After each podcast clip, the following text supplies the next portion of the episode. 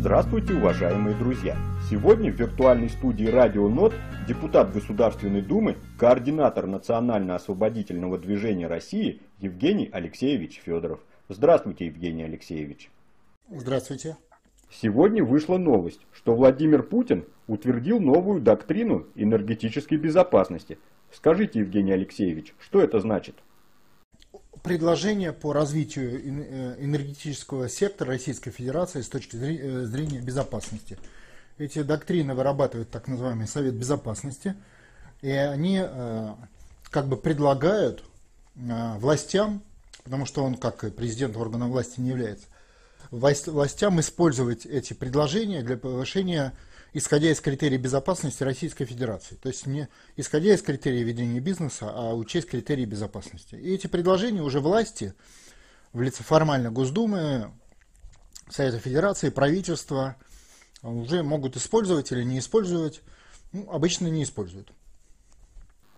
В МИД заявили о подготовке США к применению ядерного оружия. Это заявление сделал агентству РИА Новости директор департамента по нераспространению и контролю над вооружениями Министерства иностранных дел России Владимир Ермаков. Можно ли это считать началом современного Карибского кризиса? Ну, нет, но все-таки начало кризиса – это действие, это просто слова.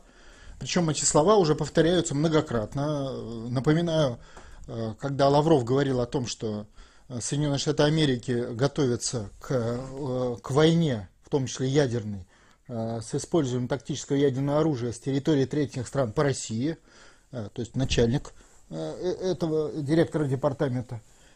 Кроме того, об этом говорило Министерство обороны официально, которое говорило так называемой операции «Троянский конь», которая подразумевает в сочетании с внутренним переворотом в Москве ограниченную ядерную войну, то есть ядерное устрашение населения России для поддержания госпереворота.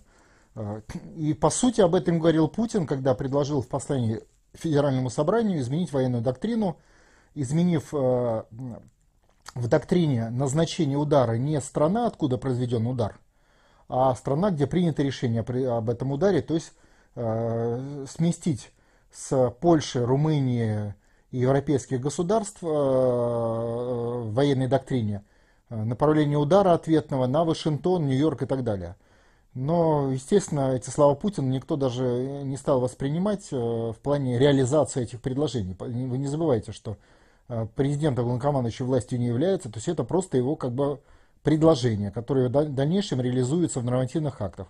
А в соответствии с решением российского народа 1993 года, прописанного в Конституции пункт 15.4, э, решения нормативные акты Российской Федерации определяются с учетом э, э, указаний, при этом указания должны быть смыслом этих актов, иностранных чиновников, оккупантов Соединенных Штатов Америки. И, соответственно, никто не стал даже и думать о том, чтобы изменить военную доктрину, несмотря на предложение Путина. Так что, в принципе, это понятная вещь, война готовится.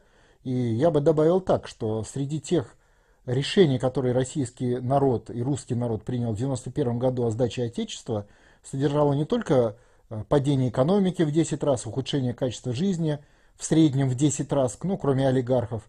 Но и, собственно говоря, в это решение была заложена и ликвидация, собственно, России, э, и э, уничтожение непосредственно носителей этого решения, то есть русского народа, в том числе в ядерных войнах, резни типа сирийская, украинская и так далее.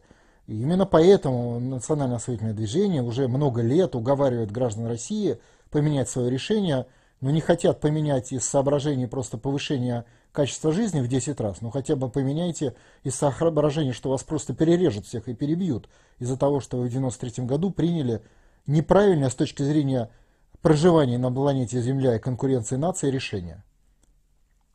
Под флагом национально-освободительного движения по городам Российской Федерации этим летом пройдет гуманитарный автопробег, который ежегодно собирает гуманитарную помощь детям Донбасса.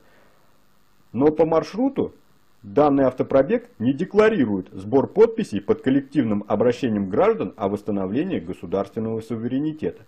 В этой связи некоторые интересуются, стоит ли встречать этот автопробег. Национальное освободительное движение, движение снизу, и э, наши активисты все равны.